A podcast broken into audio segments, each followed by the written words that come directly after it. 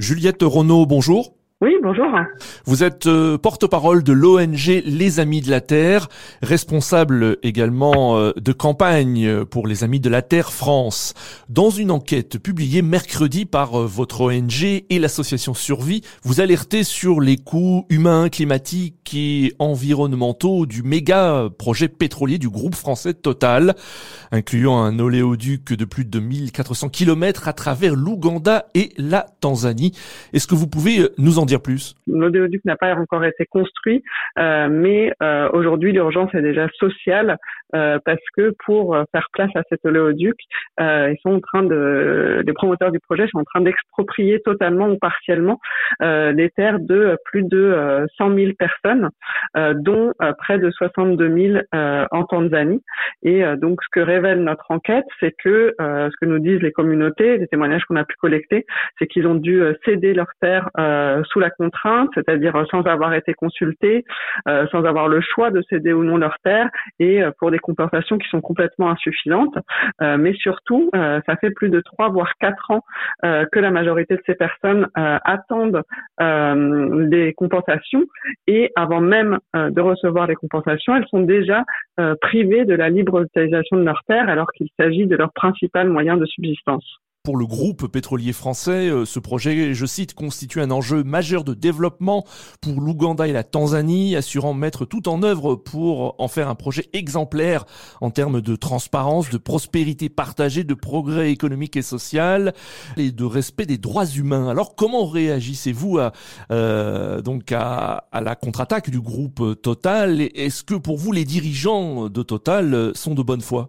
En disant cela C'est simplement de, beaux discours, ce qui ne change pas parce que ça fait très longtemps euh, qu'ils veulent faire croire euh, que euh, ce projet est un projet en effet développé de façon responsable dans le respect des droits des populations et dans le respect de l'environnement.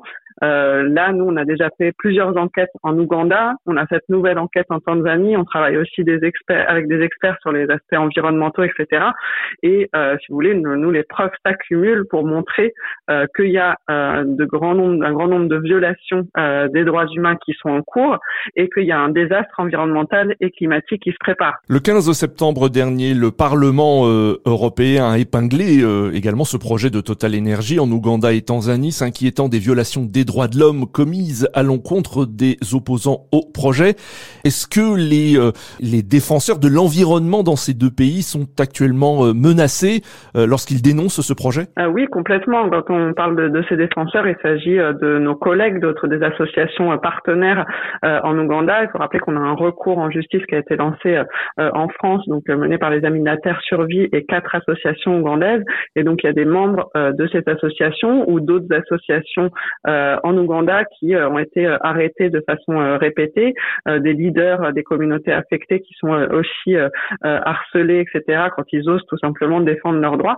Et ça, il n'y a pas que nous qui le disons, c'est remonté jusqu'à les rapporteurs spéciaux des Nations Unies. Juliette Renaud s'est tenue en début de semaine à Kinshasa, en République démocratique du Congo, une réunion préparatoire à la conférence annuelle sur le climat, la COP 27, qui se déroulera en novembre prochain en Égypte.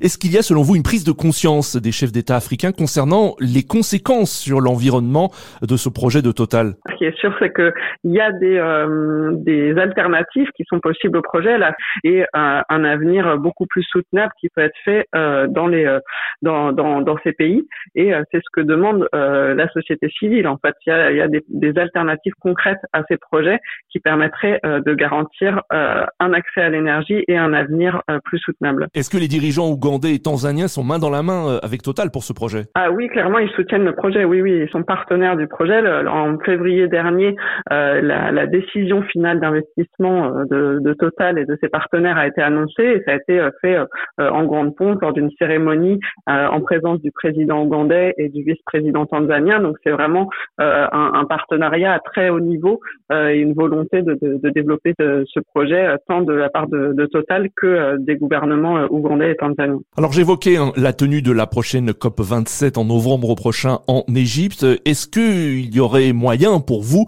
de faire pression sur le groupe français Total pour qu'il revoie ce projet? Bah, Ce qui est sûr, c'est que nous, on porte nos demandes non seulement bah, via différents biais. Donc, comme je disais, on a une action en justice qui a été lancée en France, mais on, fait appel aussi au gouvernement pour que pour qu'ils réagissent et qu'ils prennent la parole et qu'ils agissent pour essayer d'arrêter ce projet. On a interpellé euh, l'année dernière l'État français en particulier parce qu'ils soutiennent en fait euh, le projet, ils soutiennent Total euh, via différents biais, notamment via un, soutien diplomatique. Donc il y a en effet aussi une responsabilité des, des gouvernements et s'ils sont sérieux par rapport au fait qu'il faut enrayer la, la, crise climatique, et eh bien tout simplement aucun nouveau projet d'énergie fossile et donc un, nouveau projet pétrolier comme comme on parle et comme on parle ici ne peuvent pas voir le jour en fait.